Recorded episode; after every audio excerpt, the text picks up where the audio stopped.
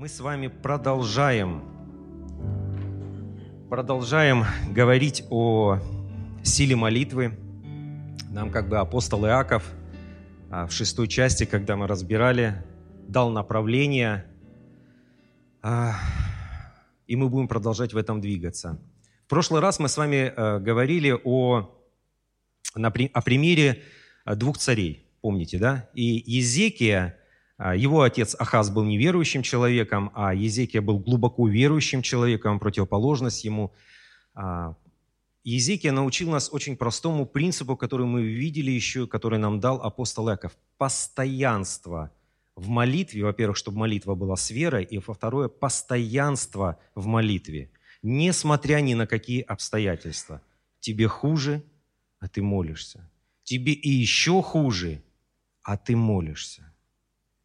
И э, Иаков еще дал нам направление, когда мы говорили о, в середине пятой главы, в конце, что есть некоторые условия, которые делают нашу молитву сильной.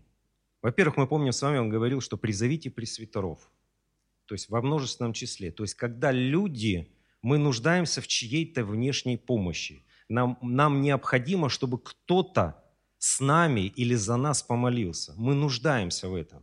Даже пример Иисуса Христа в Гефсиманском саду, когда Он, казалось бы, учил их молиться, Он, воплощение Евангелия на земле, Он призывал учеников к совместной молитве. Потому что это усиливает молитву. Написано, многое может усиленная молитва праведника. Не только постом мы ее усиливаем, но и совместной молитвой. И это условия, как бы, которые а, помогают нам снаружи. Это внешние люди, это какая-то внешняя помощь нам. Но есть условия, которые соблюдать можем только мы. И делаем молитву сильной или обрекаем ее на бесплодность. Во-первых, это исповедание. Но никто не может исповедаться Богу, кроме тебя. Не может моя мама, не может моя жена, не может моя дочка за меня исповедать. Это мой разговор с Богом. Это наши с Ним отношения. И мы должны об этом помнить и продолжаем в этом. Сегодня у нас тоже история об этой же династии. Мы продолжаем. У нас сегодня тоже опять два царя. А, Езекия стал старше, у него родился сын, он умер, и сын Манасия а, сел на троне. И у нас сегодня отец – это Манасия, и его сын будет Амон. Ну, если там в прошлый раз мы говорили, а, что была яркая разница, один был глубоко верующий, другой был идолопоклонником, то тут ситуация еще хуже. Оба царя, и Манасия, и Амон, были неверующими людьми. Но в то же время мы увидим разницу, такую существенную очень важную разницу, я бы даже сказал такое слово жизненно важную разницу между ними. Манасия вступил на трон совсем ребенком, подростком, 12 лет ему было. И факт, факты налицо, он пришел на трон неверующим человеком. Как такое могло получиться, непонятно. Как при таком отце Езекии, который был просто образцом праведных царей, о нем, помните, мы читали, написано, что не было такого царя до него и после него.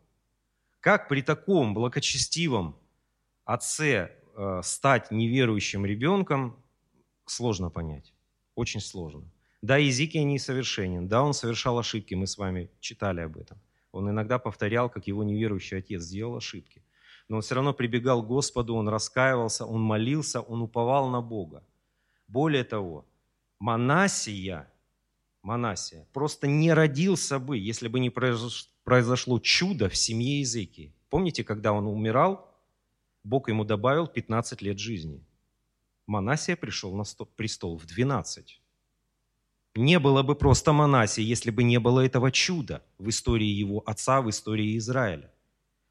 Мы прекрасно помним о чудесном спасении Иерусалима, когда было такое действительно чудо, когда уже обессилели люди, уже написано, беременные не могли рожать, сил нет, скорее всего, голод был такой сильный. Они утром встают, и вся армия ассирийцев, 185 тысяч человек мертвые. Ангел ночью их убил. Бежавший царь ассирийский своими же сыновьями в Ассирии был убит. То есть мы видим, что такие чудеса, Манасия слушал неоднократно, скорее всего, эти истории. А какое знамение было, когда Бог его исцелил? Это вообще аж дух захватывает. Это не просто солнце остановилось, не просто планета Земля перестала крутиться, в обратную сторону пошло. В обратную сторону стала крутиться, я не знаю, вся планета или вот та только местность, но факт есть факт. Тень стала идти в другую сторону. Они... Манасия жил среди этого, но стал неверующим. И сейчас мы с вами откроем 33 главу второй книги Парапоменон. Здесь описывается его жизнь. Мы посмотрим, какой он стал, как он начал править. 12 лет был Манасия, когда воцарился, и 55 лет царствовал в Иерусалиме. 55 лет. Больше него никто не правил. Он правил по существу почти столько же один, как его дедушка и отец вместе взятые. 55 лет. И делал он неугодное в очах Господних, подражая мерзостям народам, которые прогнал Господь от лица сынов Израилевых. И снова построил высоты, которые разрушил Езекий, отец его, и поставил жертвенники Ваалам, и устроил дубравы, поклонялись ему воинству небесному, и служил ему. И соорудил жертвенники в доме Господнем, о которых сказал Господь, в Иерусалиме будет имя мое вечно. И соорудил жертвенники всему воинству небесному на обоих дворах дома Господнего. Вы представляете, что он вытворил? Кучу в доме Божьем понаставили во дворе дома Божьего кучу идолов кучу башков э, других народов. То есть он просто осквернил храм Господень. То есть до чего он дошел? Он даже превзошел своего дедушку Ахаза. Он же проводил сыновей своих через огонь в долине сына Яномова и гадал, и ворожил, и чародействовал, и учредил вызывателей мертвецов, и волшебников. Много делал он неугодно в очах Господа и к прогневлению его и поставил раз, резного идола, которого сделал в Доме Божьем, о котором говорил Бог Давиду и Соломону, сын его, в доме сем Иерусалиме, который я избрал, из всех Израилях я положу имя мое навек. И не дам впредь выступать ноге Израиля из земли сей, которую я укрепил за отцами их, если только они будут стараться исполнять все, что я заповедал им, по всему закону и уставам, повелениям, данной рукой моих – но Манасия довел Иудею и жителей Иерусалима до того, что они поступали хуже тех народов, которых истребил Господь от лица сынов Израилев. Все. Долго, но все понятно. Вот такая жизнь Манасии. Он не просто неверующий человек, он занимает просто в прямом смысле слова противоположную сторону. Он становится служителем культа, в принципе, служителем тьмы. Он в доме Господнем, не стесняясь, понаставил свои новые э, идолы, точки зрения, то есть и довел народ Израиля, не просто сам себя довел и свою семью до этого, он написано довел, пользуясь своим положением царя, довел страну до того, что они стали поступать хуже хананеев, которых изгнали за их грехи, и которые евреи были просто Божьим орудием у Бога наказания за грехи И как это могло произойти при таком отце, Писание не говорит. Не говорит Писание. Возможно, а, его окружение, он был практически ребенком, когда стал на престол, на него стало влиять. Более того, у него не было такой сильной веры, как у отца, у Езекии, который мог противостоять верой и твердостью своей э, ассирийцам, он был вынужден прогнуться под ними, он был вынужден платить им дань, он э, был вынужден смириться под их господством. И в то время, исторически уже доказано, э, многие, чтобы угодить своим хозяевам, под кем они находились, ставили те или иные памятники, стали те или иные идолы, божества тех народов, чтобы, ну, приезжает, допустим, с проверкой кто-то сверху, смотрит, о, да, вот это вот мое, я здесь как дома себя чувствую. Более того, мы даже знаем из истории, что тот же Ирод Великий, когда сделал последний храм во времена Иисуса Христа, перед входом на храм был э, римский герб. Как не ругались иудеи, как не ругались священники, но ничего с этим не могли поделать. Он царь. над входом в Божий храм в Иерусалиме был римский герб. То есть это было нормально для того времени. В принципе, кто постарше застал время СССР, вы все это видели. На каждом углу памятники Ленина и другим там борцам революции. Все торжественные события, линейки начинают пионеров, помните, да? Мы проходили под этими памятниками. Хочешь светлое будущее? Нет проблем. Пионеры, комсомольцы, партия, ни слова о Боге. Хочешь быть верующим? Приготовься, что тебя могут отчислить с института. Почему? Да просто потому, что ты не вступил в комсомол. Вот просто за это могли выгнать из института. Просто могли ущемлять на работе, и негативное к тебе отношение было просто потому, что ты не такой, как все, не воруешь, как все. И этого было достаточно на негативное отношение к тебе на работе. Не говоря уже о государственной пропаганде, антихристианской пропаганде против верующих людей. Ничего нового. В принципе, мы вот не так давно, это несколько десятков лет назад проходили. Но как верующие люди были в СССР, и мы с вами знаем, как только открылись границы, сотни тысяч людей уехали за границы. Баптисты, пятидесятники, наши братья и сестры просто семьями убегали из этой страны. Думали, что это просто временное чудо по их молитвам, не знали, что будут такие изменения в стране. То же самое были верующие люди и в Иудее. Несмотря на то, что царь довел страну до такого состояния, были верующие люди, которые говорили, вот 10 стих давайте прочитаем, «И говорил Господь к Манасии и к народу его, а, но они не слушали». Люди, которые обличали, люди, которые его наставляли в слове, были, но он их не слушал. А что произошло с этими людьми? Давайте откроем четвертую главу, это очень важно. Четвертое царство, 4 царств, 21 глава.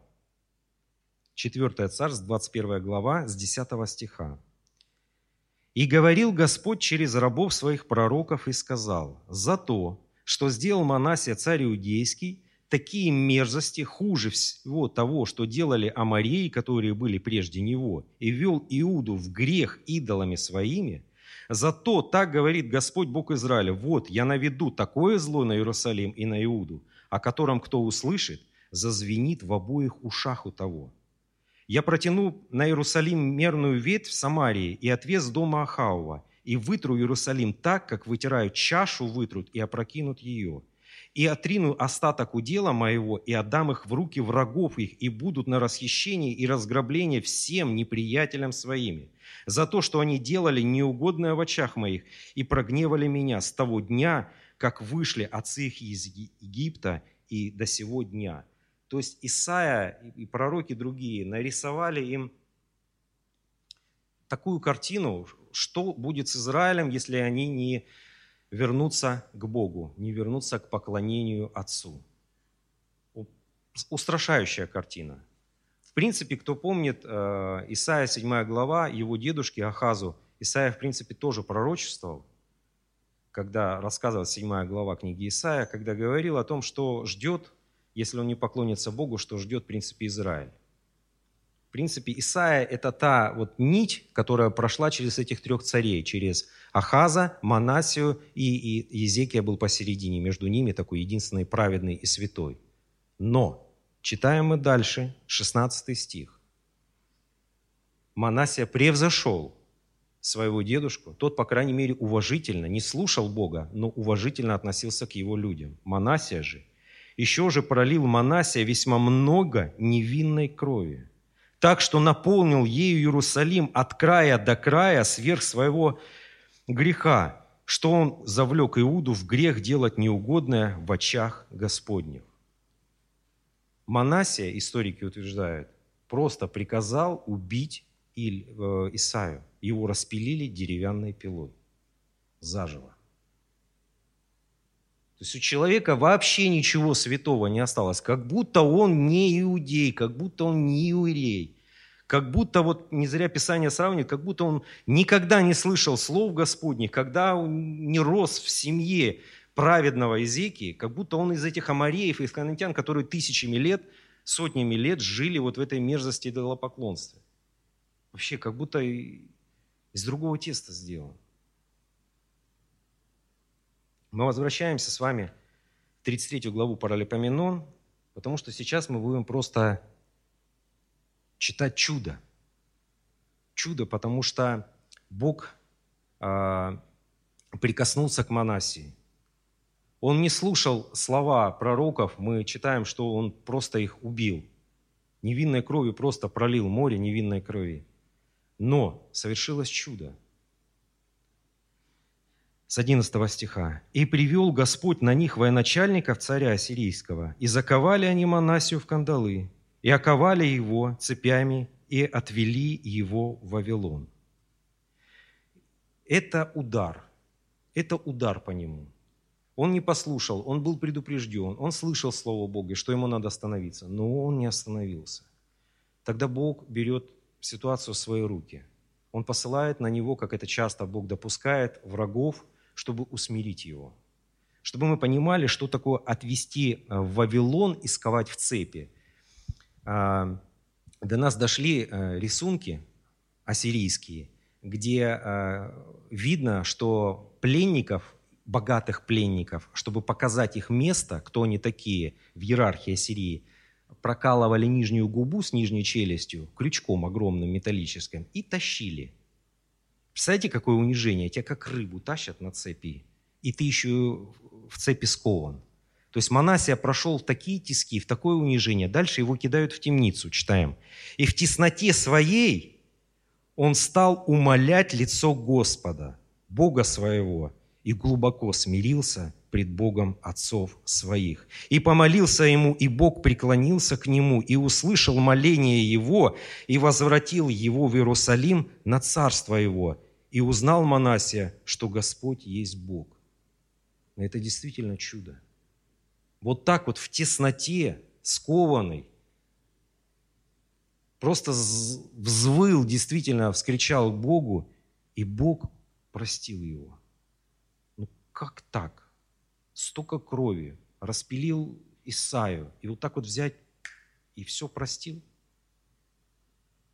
Иисус, э, предвидя, видимо, наше состояние, что мы иногда не понимаем, насколько безмерна Его любовь, в Матфея 20 глава рассказал притчу, помните, о человеке, который нанимал работников работать виноград. Переведя, если на современный язык, вот время исчисления, чтобы нам было понятно, рабочий день длился с 6 утра до 6 вечера. Вот в 6 утра он нанимает людей, люди пашут, потом он выходит в 9 утра, еще одних нанимает, потом выходит в 12 дня, нанимает еще, потом приходит в 3 часа дня, нанимает еще, потом приходит в 5 часов вечера, еще нанимает людей, а в 6 работа заканчивается. И те люди, которые пахали целый день, которые ходили целыми годами в церковь, тут боятся совестью мучают, где-то там на кого-то просто голос повысили. А тут как же так? Вот так щелк и все, и взял, Бог простил. Вот такая благодать, дорогие. Вот это вот Божья милость. Иногда не укладываемая у нас просто в голове, насколько она велик, действительно, его сердце – что даже вот таким мерзким людям, идолопоклонникам, у которых руки в крови святых Божьих людей, он берет и вот так прощает. Вспомним разбойников на кресте.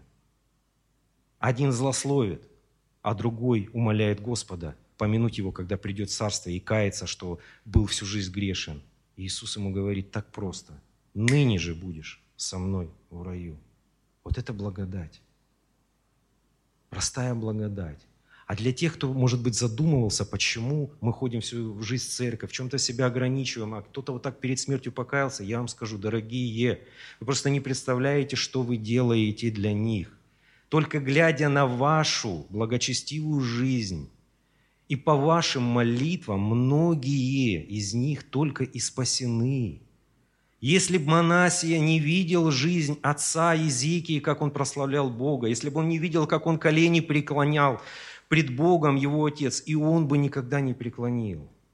Поэтому, дорогие, я знаю, что у вас есть окружение, на работе, в семье, есть неверующие люди кто-то. Молитесь за них, продолжайте, говорите им Слово – вы Божьи уста здесь на земле. От кого они еще услышат эту истину, как не только от вас? Вы здесь поставлены, здесь на земле. Только благодаря вам и вашей жизни многие из них, даже пусть даже перед смертью, вспомнят те слова, которые вы им говорили, и будут молиться, и уже будут знать, как молиться. Только благодаря вам, вашей молитве и вашей благочестивой жизни. И действительно, это чудо. Это чудо. И можно даже провести параллель с притчей блудного сына. Манасия пошел, эта история еще хорошо закончилась, он пошел по пути блудного сына. То есть ему надели царский перстень, помните, как в притче Иисус рассказывал? Поменяли одежды, дали новые одежды, новую обувку, и он начал сначала. Он пришел в Иерусалим, и дальше он делами доказывает свое изменение, свою преданность Богу. Потому что мы, помните, в Иакове говорили, вера без дел мертва. Вера без дел мертва. Давайте дальше прочитаем 14, 15 стих. «И не зверг чужеземных богов и идола из Дома Господня, и все капища, которые соорудил на горе Дома Господня в Иерусалиме, и выбросил их за город, и восстановил жертвенник Господень, и принес на нем жертву мирной и хвалебной, и сказал иудеям, чтобы они служили Господу, Богу Израилеву. То есть он мало того, что стал сам верующим, он всему Израилю, как глава государства, дал пример и дал указ. Вот, поклоняйтесь Богу. Я как блудный сын. А он до этого прошел вот этот стандартный путь блудного сына. Что пока вот они не упадут в такую яму глубокую, в такую тесноту, в такие оковы тьмы, и тогда они начнут только вспоминать и осознавать, какая тяжелая жизнь-то без Отца, как тяжело без Бога. Тогда к ним начинает приходить правильное решение вернуться к Отцу, исповедание. Потом они приходят к Отцу, исповедуются, как это делал блудный сын. И действительно у него начинается новая жизнь в доме Отца. И вот он показывает, что у него действительно новая жизнь, что его вера жива, и он верит в живого Бога – он выкинул всех этих идолов, он, он очистил, он восстановил служение храму и сам стал, как глава государства, примером для всей страны. Поэтому это для нас дорог... пример, чтобы мы, как Писание Павел нас учит, говорили вовремя и не вовремя. Говорили вовремя и не вовремя. Если бы Манасия в детстве не узнал бы истины, он бы не знал, кому молиться и кому прийти. И также эта история нам показывает, что какова вот безмерная и безусловная Божья любовь. С искренним Он искренен и простить может любого, даже такого вот обогренного кровью человека, святой кровью Монасию. Любого. С искренним Бог искренен. Потому что когда умер его сын Амона, мы сейчас до нем дойдем, потому что 33 глава, она говорит не только об одном царе, она говорит немножко слов и о Амоне. Он не покаялся. Но его внук, которому, когда Манася умер, а, это 22 глава, 4 царство Иосия, ему было всего 8 лет, когда он вошел на престол. Он, когда Манася умер, ему было 6 лет. И он, в отличие от своего отца Амона, он не застал вот того, того Манасию, который кидался в крайности. То убивал святых людей, то сам стал святым. Иосия видел деда уже чистого и святого, богобоязненного деда. И этого хватило. Вот давайте прочитаем первый и второй стих – Восьми лет был Иосия, когда воцарился, и тридцать один год царствовал в Иерусалиме имя матери его Эдида, дочь Адании из Бацкафы. И делал он угодное в очах Господней, и ходил во всем путям Давида, отца своего, не уклонялся ни направо, ни налево. Просто посеянное в детстве, когда он уже видел вот деда измененным, этого было достаточно, чтобы изменить всю его жизнь. Поэтому молитесь, дорогие, если ваши дети, если ваши внуки, ваши родственники, не опускайте руки, молитесь, благовествуйте им, благовествуйте. Рано или поздно это семя даст свои плоды.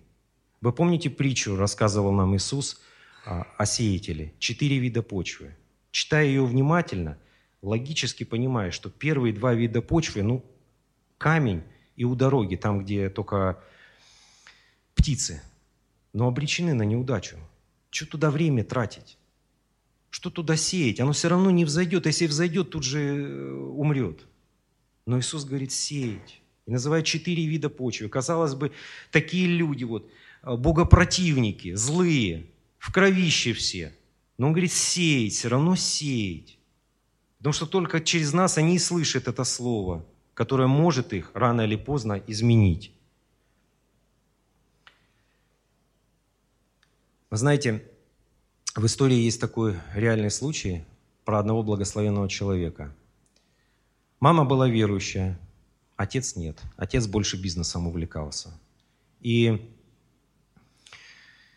потом все-таки влияние отца свое дело сделало, и он отклонился, перестал с мамой ходить в церковь, перестал молиться и э, стал заниматься как раз противоположным наоборот – он увлекся философией, причем философией такой эгоцентризма, которая противоречит христианству, прямо противоречит.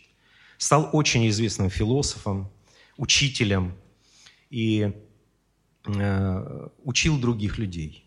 Преподавал в университете и учил других людей. А, но в один прекрасный момент он понимал, что ну, что-то не так с его жизнью. Он красив, образован, есть деньги, женщины, вино, но что-то не то. Что-то не то. Вот эти семена, которые мамой были заложены в детстве, они начали пробиваться из его сердца. Ну, ну, он понимал что-то не то. Он понимал, что это философия, которую он учит других, она тоже неискренняя, что это что-то не то. И однажды он сидел у своего богатого друга в, э, в саду на лавке и размышлял. Ему как никогда сдавило сердце. Он, он понимал, что вот гордыня, не позволяет ему изменить э, стиль жизни. Он понимает, что что-то мешает, и силы у него нет изменить. Что он уже в, в плену у плоти, что она им управляет его жизнью. Он уже хочет что-то поменять, понимает, что это ненормально, но не может. И вдруг он услышал голос ребенка из соседнего. «Возьми и прочитай». «Возьми и прочитай». И рядом с ним на скамейке оказалась книга – и открыта Библия, открыта книга была на послании римлянам, где написано «попечение о плоти не превращай в похоть». Все. Его жизнь моментально изменилась, его э, покаяние было настолько искренним, изменился человек, и он не просто повлиял на историю церкви, он повлиял, можно сказать, на весь западный мир. Это блаженный Августин, это святой Августин – это реальная история. Это человека, повлиявшего на миллионы людей. Это заложенное в детстве им в него слово. Оно сидело в его сердце до времени, в покое, а потом дало ростки, проросло и дало ему жизнь, жизнь вечную. И он стал влиять на других. Его навыки философа, его недюжий ум так пригодился церкви, так Бог его использовал. Он столько людей привел к Богу. Целые города каялись, изменялись. И сейчас в современном мире очень много есть свидетельств, очень много есть свидетельств, когда просто вот слово когда-то слышано, когда-то видел, когда-то говорили, оно приводило. Есть свидетельство, особенно меня вот оно потрясло, это был про одного арабского мальчика. На его глазах в детстве израильские солдаты убили отца – Естественно, он вырос просто с ненавистью к евреям. Он просто их ненавидел. Потому что это все было на его глазах. Он так описывал в своем потом свидетельстве, говорит, что я, когда смотрел на этот песок, где я с друзьями в детстве играл, вот, говорит, утром, а в обед там отец мой.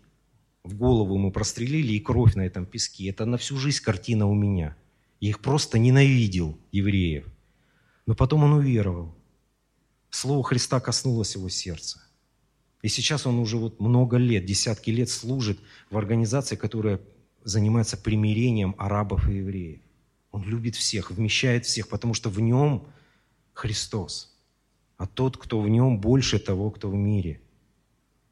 Божьей любви в нем стало больше. Более того, я знаю, приезжали вот к нам в живое слово Сергей, пастор из-под Геленджика – ну, места живого нет на нем. Весь в наколках. Рецидивист. Просто рецидивист. У него даже глаза, когда закрываешь, веки были в наколках, представляете? Это он, сейчас все модно стало у мирских людей обкалывать себя, и он может спокойно хоть днем пойти на море искупаться. А так ночью ходил купаться, потому что стыдно было, весь синий, весь в наколках. И он, приезжал к нам в церковь, и он так нехотя это говорил, он хочет забыть свою старую жизнь, а мы же все время просим, ну, по свидетельству, ну, расскажи, ну, как это было в твоей жизни. И он нехотя, ну, рассказывал, он был рецидивистом, всю жизнь просидел, выйдет чуть-чуть, там, полгода-год и опять посадит, полгода-год опять просадит. Но потом в тюрьме услышал Слово Божье, и оно изменило его жизнь. Так изменило его жизнь, что тот участковый, который не раз его арестовывал у себя в поселке, когда увидел и пришел на служение, пошел и сказал, Господи, вот это действительно, я вижу, измененный человек. Никто его не, ни полиция, ни тюрьма, никто его не мог не изменить, а Господь взял и так щелк и все.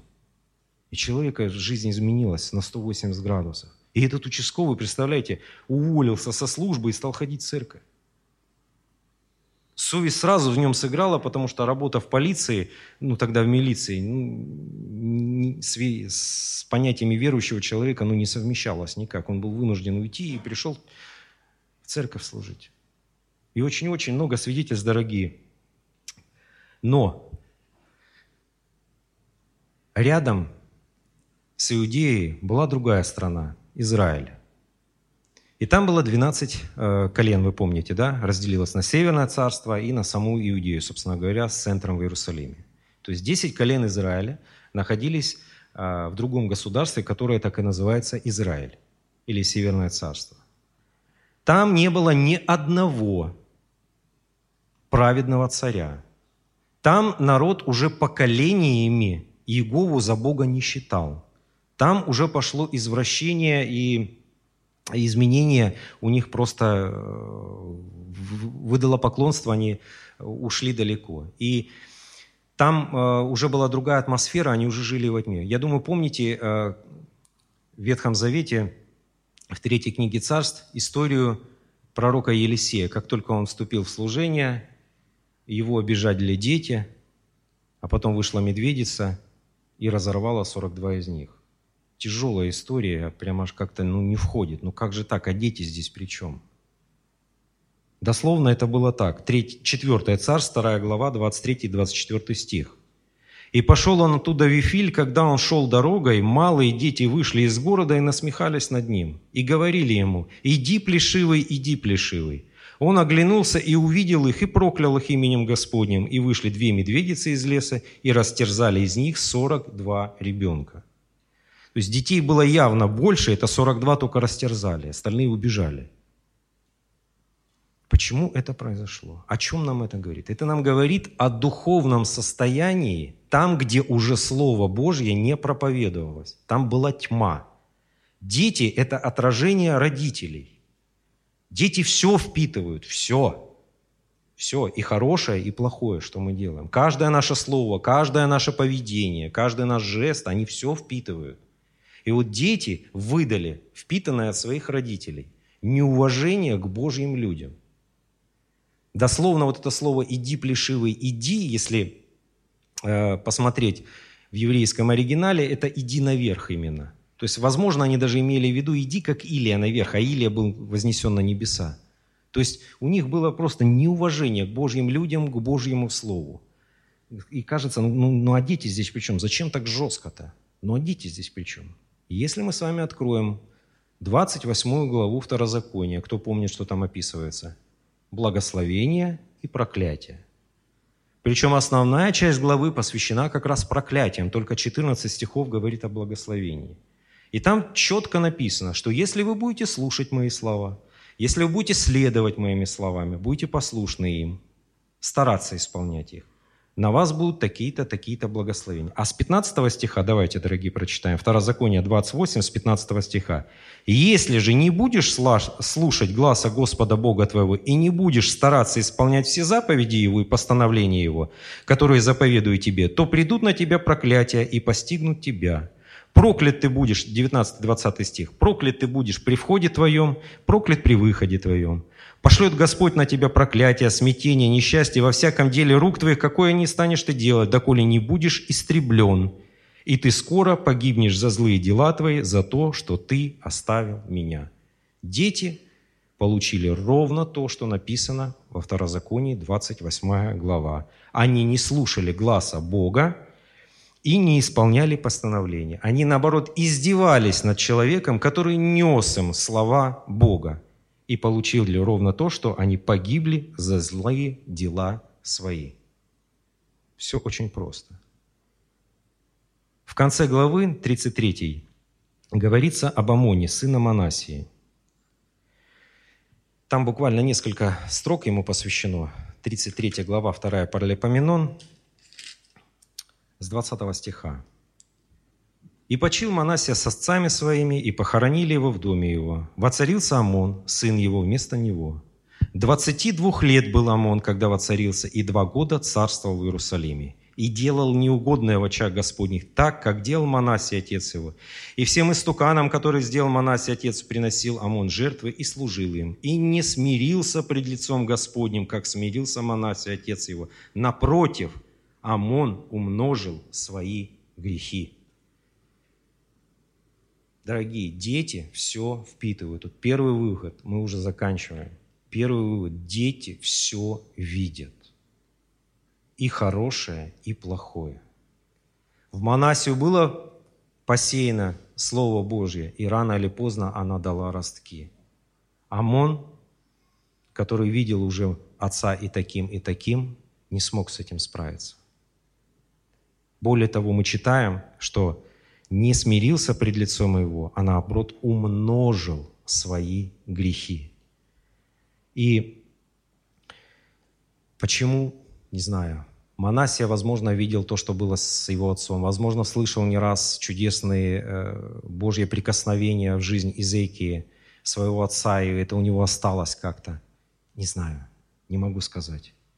С Манасией мы можем сказать, что как заканчивается притча о блудном сыне, был мертв и ожил, пропадал и нашелся. Но Амон не ожил – и не нашелся. В расцвете сил 24 года, конце главы, его убили. Убили. И если Манасия перед смертью успел покаяться и примириться с Богом, и даже что-то успел исправить, попытался, по крайней мере, исправить из-за того, что натворил за свою долгую жизнь царствования, то он не успел ничего. Он умер непомилованным он умер без покаяния. Вот это трагедия. Вот это действительно трагедия. Когда люди уходят из жизни, не просто молодыми, это и так трагедия, но уходят не покаявшимися, не помилованными, не ожившими, не нашедшими, не вернувшимися к Отцу. Вот это трагедия, дорогие. Поэтому всегда следите за собой. Если вы где-то совершили ошибку, и дети эти видели, дети видели это, извинитесь перед ними, объяснитесь перед ними, что вы не правы, чтобы дети знали, что родители искренние, честные люди, и что в своих ошибках раскаиваются. Не надо заглаживать, не надо скрывать. Будьте искренни с ними. Потому что плохое, быстро вот так мы устроены люди, плоть, вот мы из плоти, мы быстренько все вот копируем плохое очень легко и просто. А хорошее, потому что это, как правило, уже нужно что-то терпеливо отодвигать, что-то чем-то жертвовать. Это более узкий путь. Оно тяжело дается. Очень тяжело. Легко жить, как все. Поэтому нам надо, как родителям, участвовать в жизни детей. Надо смотреть, а, что они смотрят. Если они смотрят какие-то сериалы, которые просто развращают молодежь, если они увлеклись какими-то играми, стрелялками, где кровь просто там с экранов брызжет, если они читают какие-то непонятные книги, мы должны объяснять молодежи, детям, насколько это опасно, насколько это вредно. Мы, как Манасия, своего сына Амона, через дьявольский огонь не проводим. Но поймите, дорогие, в мире много то, кто это делает за нас. Очень много кто делает и проводит наших детей, подводит к этому огню. Очень много. И хорошо, если как вот с Манаси в блудном сыне где-то шрам останется, где-то опалили, но спасен, живой. Как головешка из огня вытащили. Это еще ж прекрасный путь блудного сына. Вечность не потеряна. Вечность не потеряна. Это, это еще благословеннейший путь. А если как Амон, этот огонь его полностью поглотил, полностью. Он погиб неспасенным в рассвете сил. Поэтому, дорогие, участвуйте в жизни воспитания детей, показывайте им действительно своим поведением, своим отношением, подавайте примеры. Если они видят, что мы проходим трудности, родители какие-то, но мы уповаем на Бога, мы радуемся этим трудностям, как учит нас Писание. Мы еще больше молимся. Мы молимся с верой. Мы в постоянной. Они видят силу веры нашей. Это хороший урок для них, хороший урок на всю жизнь. А если они видят, как мы, нас чуть-чуть прижало, мы начинаем роптать, бубнить, ныть, ожесточаться, назначать виноватых, искать, кто виноват, ярлыки на всех вешать, а вот если то, да не то там, то мы сами состав... делаем им барьер, препятствие, через который им очень тяжело будет перепрыгнуть в их отношениях с Богом. Тяжело. Поэтому, дорогие, еще есть опасность, это в современных церквях, когда вот благодать, о которой мы сейчас читали, что ну, действительно она бескрайняя, бескрайнее море Божьей любви, которое просто э, любого может исцелить, очистить, осветить. Люди благодать а, как бы во вседозволенность превращают. И сейчас я объясню. У нас был брат, пастор а, из Самары, такое трудное имя, я его не буду даже выговаривать. Ошибку опять сделаю. Вот, да, а, Олег Александрович знает, спросите у него, он вам расскажет. Вот. И очень такое свидетельство нехорошее рассказывал. Подошла к нему одна сестра и просила, потому что она знала, что у него там есть из покаявшихся, там, знакомые там, из криминального мира, говорит, просила, э, чтобы он достал ей оружие. Зачем? У меня изнасиловали дочь. Милиция бездействует, я хочу их наказать. Ну, естественно, как пастора в ужас пришел. Да как же так? Начинает разбираться. А почему изнасиловали дочь? А потому что она в час ночи шла. А откуда шла? Из ночного клуба. Он говорит, слушай, сестра, а где ты была, когда ты ее отпускала в ночные клубы? Где ты была тогда? Когда вот этот вот дьявольский огонь уже вот, ты видела, что ее проведут сейчас через этот дьявольский огонь, и что она уже скоро опалится, ее жизнь в шрамах будет поломанная, в лучшем случае, как блудного сына. Где ты была тогда? То есть, где не надо, мы такие мягкие и пушистые, а где надо действительно проявлять твердость веры, где-то быть принципиально стоять на Слове Божьем, мы попускаем, покрываемся псевдомилостью, псевдоблагодатью. Поэтому, дорогие родители, следите за своими детьми. Вы участвуете в их спасении не только словом, но и делами – Будьте для них благословением. Дети – это наше отражение, это наше отражение. Может быть, да, они вырастут, пойдут своим путем, изберут, но вот эти семена веры, вот эти семена истины, которые вы в них сейчас сажаете, они рано или поздно дадут ростки. И второй вывод, самый главный вывод, дорогие, мы заканчиваем эту тему – что покаяние Манасии показывает нам главную силу молитвы – это спасение. Не чудеса, не наши ответы на молитвы, которые мы так любим свидетельствовать и радовать. Самая главная сила молитвы – это спасение, это обретение вечности. Да, нам нужны чудеса, да, нам нужны ответы от Бога, и Бог по нашим молитвам дает их нам, но это все равно по сравнению с вечностью, это все временно и вторично – Главная сила молитвы – это спасение. Это измененная новая жизнь. И вы, дорогие, этому живое доказательство. Вы некогда не народ, а теперь святые, люди, взятые его делом. Некогда не помилованные, теперь помилованные. Вы царственное священство, теперь по вашим молитвам люди исцеляются, каются. Приходят в церковь, изменяется жизнь другие. Вы этому живое свидетельство.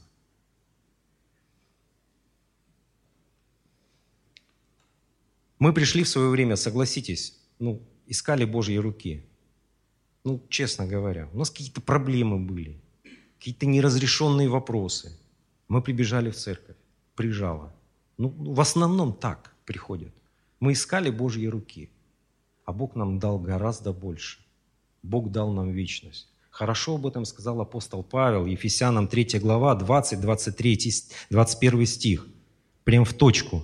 А тому, кто действующий у нас силой может сделать несравненно больше всего, чего мы просим или о чем помышляем, тому слава в Церкви во Христе Иисусе во все роды, от века до века. Аминь. Если кто-то недавно в церкви, и что-то не вы не поняли, что-то не умещается в вас, или вообще вы впервые, я хочу для вас повторить еще основной вывод, что сила молитвы – это сила спасения. Это сила спасения, дорогие. Мы в этой истории увидели просто, какая безмерная Божья любовь к нам, что такое благодать, что такого человека, как Манасию, Бог спас, Бог помиловал, и Он с вечности сейчас с ним. Думаю, если вы хотите об этом подробнее узнать, если у вас есть желание примириться с Богом, какие-то вопросы у вас, останьтесь после служения. Не убегайте от своей благодати. Не убегайте от того, что Бог приготовил благословение. Не убегайте от своей полноты. Останьтесь. Есть служителя, есть пастор. Подойдите, вам на все ответят вопросы. Помолятся с вами. А сейчас я хочу, чтобы мы все встали, дорогие, и помолимся, благодарим, поблагодарим Бога.